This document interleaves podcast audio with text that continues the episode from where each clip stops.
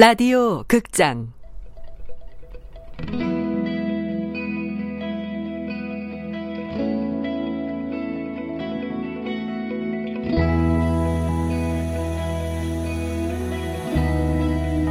라이팅 클럽.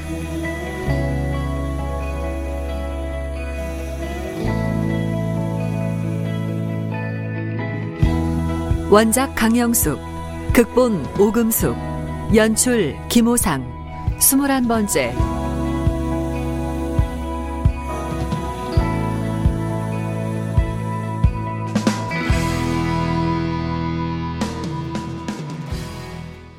현수막이 붙은 뒤 벌써 2주일째 매일마다 장미 한 송이가 우편함에 꽂혀 있었다. 아, 자꾸 이러면 안 된다고 몇 번을 말했는데. 어, 근데 오늘은 꽃이 왜 없지? 꽃 배달 왔습니다. 어머머. 한아름의 꽃을 든 장이 문가에 서 있었다. 자꾸 이, 이러지 말라고 했잖아. 아직도 내 진심이 안 보여? 장 선생의 진심? 나 애자 씨랑 다시 시작하고 싶어. 애자 씨 아니면 정말 안 될 것 같아. 애자 씨도 나 아직 못 잊은 거 다 알아. 문집에 쓴 그 에세이 속 남자. 나 맞지? 그건 그냥 추억일 뿐이야. 추억을 품고 살기에는 우리가 너무 젊어.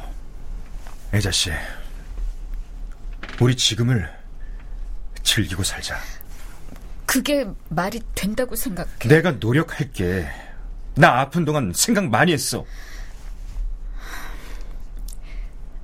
다신 거짓말 안 한다고 맹세할 수 있어? 물론이지. 우리 돌아가신 누나를 두고 맹세할게. 정말이야. 어, 모르겠어. 난 너무 혼란스러워. 혹시 다른 남자가 있다면 내가 깨끗하게 물러설게. 다른 남자? 그건 또 무슨 소리야?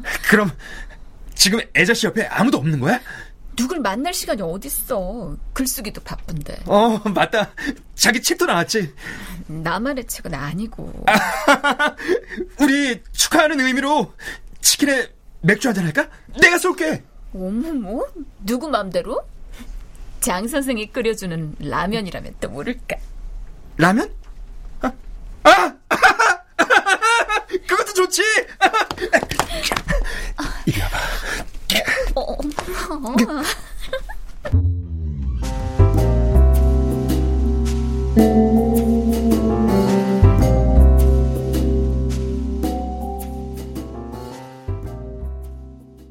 영희는 기숙이 태어난 뒤 그녀의 집에서 한 번 더 만났다. 집은 여전히 사막처럼 휑하고 적막했다. 아, 날씨가 너무 더워. 숨이 턱턱 막힐 정도야. 그러니? 건강은 좀 어때? 얼굴이 많이 부었네. 약 때문에. 잠이 와.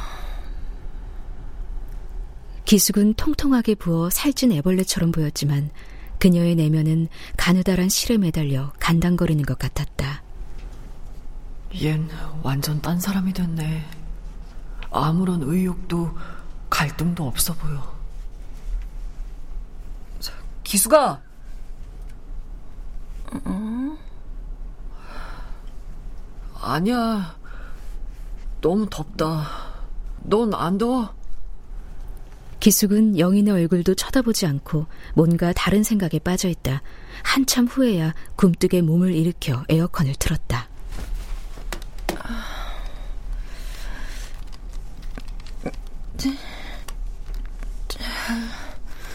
안 되네. 기 수가 에어컨.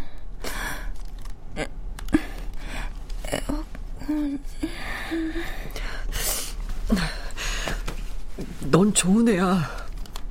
글 쓰는데도 정말 재능이 있어. 나보다 훨씬 천재적이야. 영인이 한 번도 하지 않은 이미 늦은 얘기를 늘어놓는 동안 기숙은 멍한 표정으로 천장을 벽을 쳐다봤다. 네 편지를 받았던 날 내 인생이 달라졌어. 기수가 넌 옛날부터 뭔가 남달랐어. 제발 제발 이제 좀 돌아와.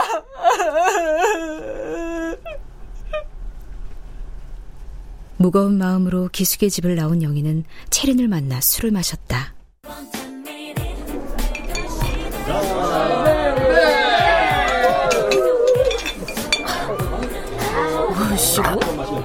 야, 너 왜 그래? 쉬는 당했냐?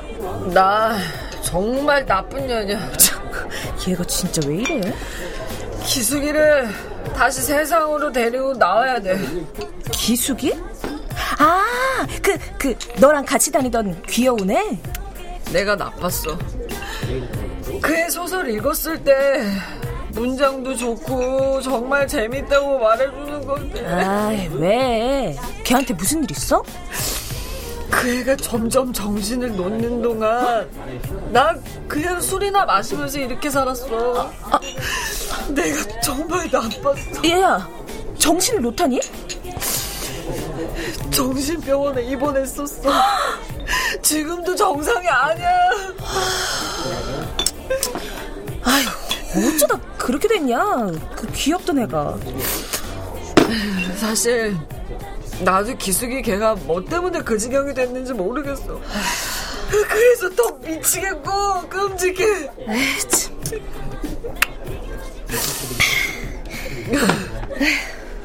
눈 내리는 도서관 마당에 앉아서 수다를 떨었던 게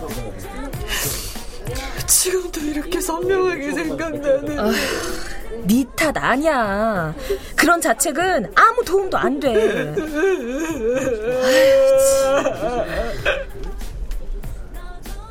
영희는 그날 기어가야 할 만큼 많은 술을 마셨다. 그리고 세상의 온갖 물건들과 대화를 나눴다. 가로등과 전봇대와 편의점과 빈 깡통과도. 이제 알 것 같아. 현실과 밀착해 현실에 지치고 떠밀린 사람일수록 쉽게 환상을 본다는 걸. 기숙이의 병은 환상이 현실을 압도해버린 데서 온 거야.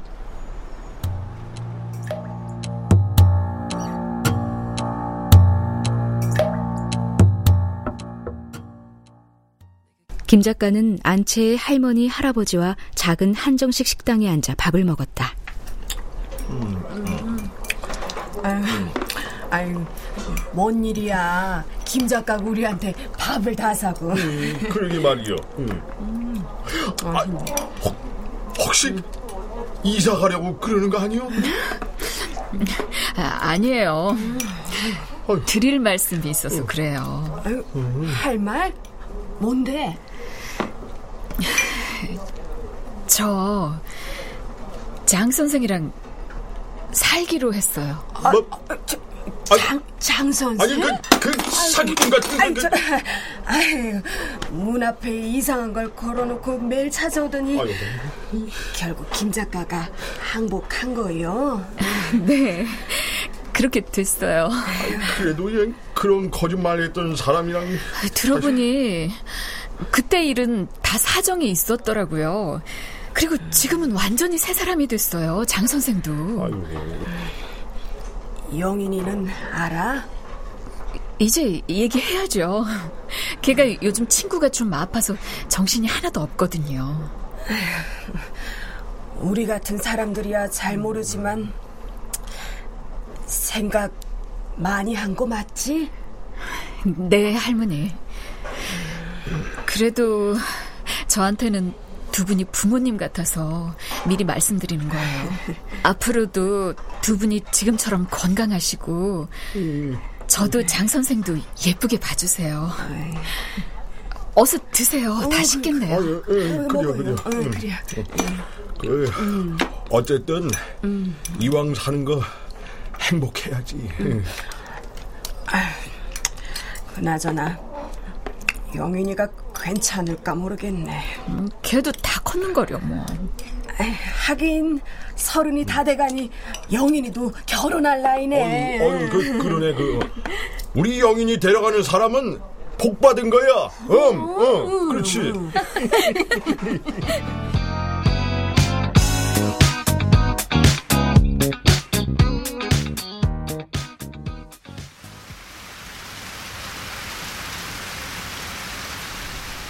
정마루와 할아버지는 막걸리를 벌써 세 주전자째 마시고 있었다. 술이 약한 정마루는 이미 취한 상태였다. 아, 이런 먹기 내기는 정말 미련한 일입니다. 음, 막걸리는 자신 있다고 한 사람이 누군데? 아무리 그래도 이런 비 오는 날에는 술을 마시는 게 아닙니다, 영감님. 뭐 술 마실 때가 따로 있나?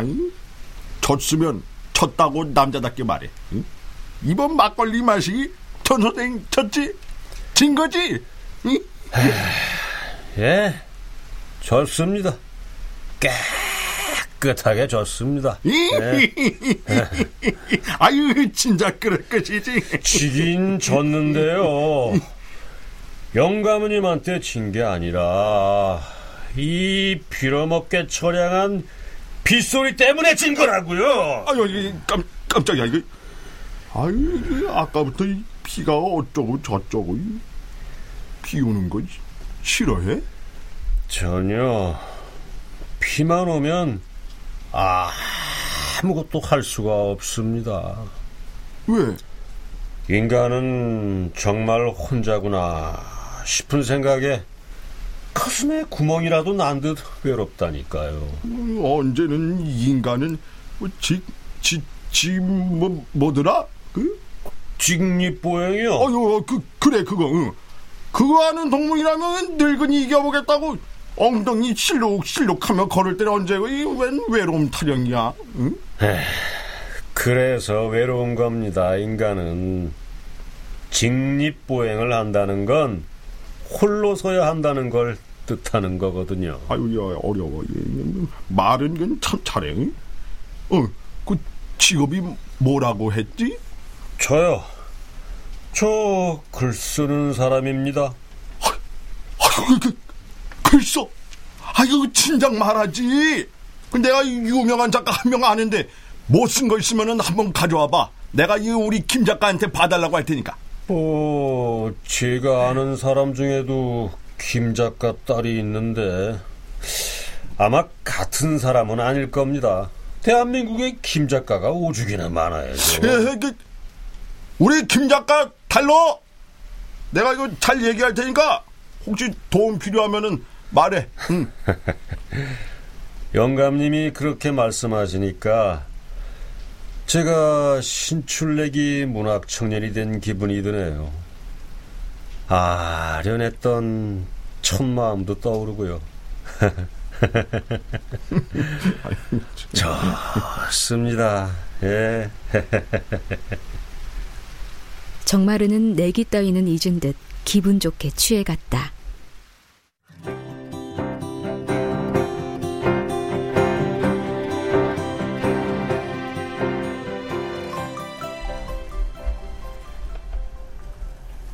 영희는 퇴근 후 개동에서부터 경복궁까지, 경복궁에서 광화문까지 걷고 또 걸었다.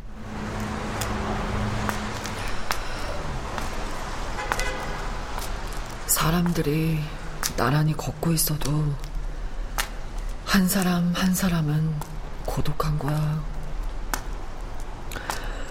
언제쯤 이 도시를 기숙이와 함께 걷게 될까?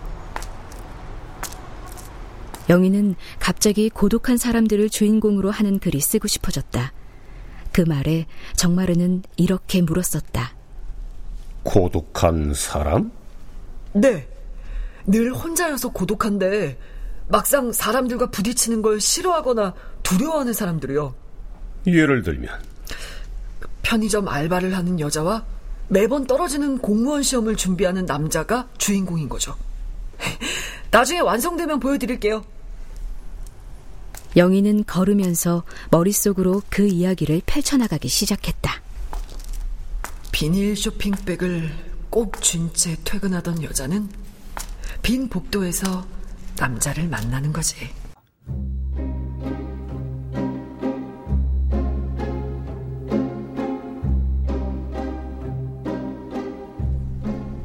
비 02호에 사시죠? 네, 그런데요. 전 B01호 살아요. 아, 혹시 식사하셨어요? 아, 아니요. 아, 그럼 이거 같이 드실래요? 유통기한이 막 지난 거긴 하지만. 우리의 청춘도 유통기한이 지난 걸까요? 외로워 마세요. 사람은 혼자여도 결국 혼자가 아니니까요.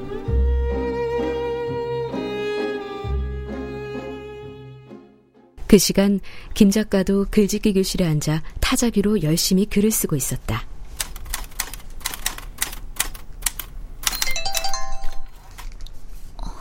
장 선생이네?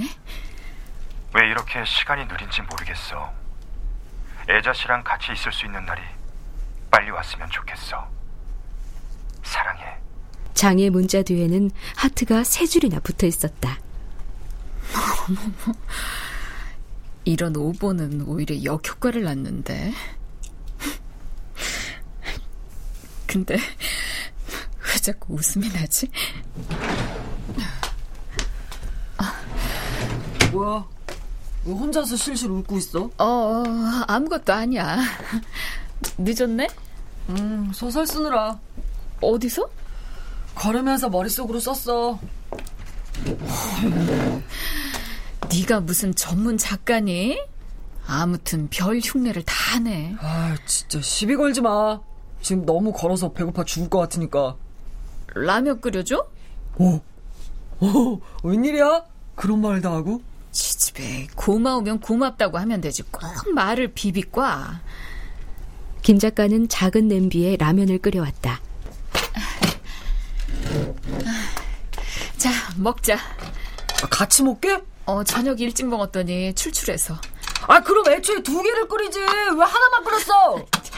걱정 마, 이 지지배야. 딱 한 젓가락만 먹을 거야. 많이 먹으면 얼굴 붓는단 말이야. 먹는 거 앞에 두고 그런 말 하는 거 아닙니다. 아무튼.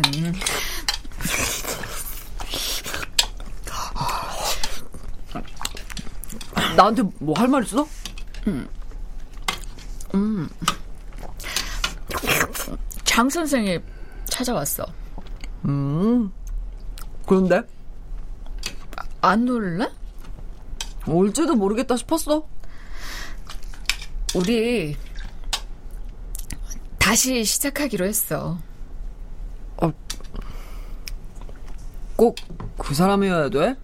아무래도 우린 운명인가 봐. 하, 무슨 놈의 운명이 그러냐.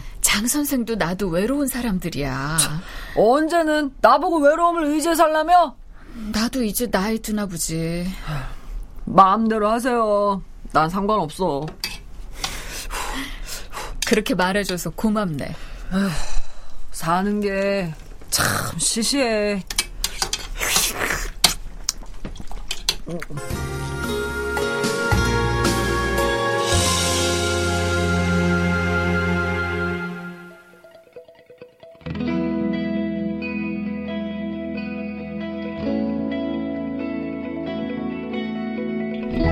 라디오 극장 라이팅 클럽 강영숙 원작 오금숙 극본 김호상 연출로 21번째 시간이었습니다.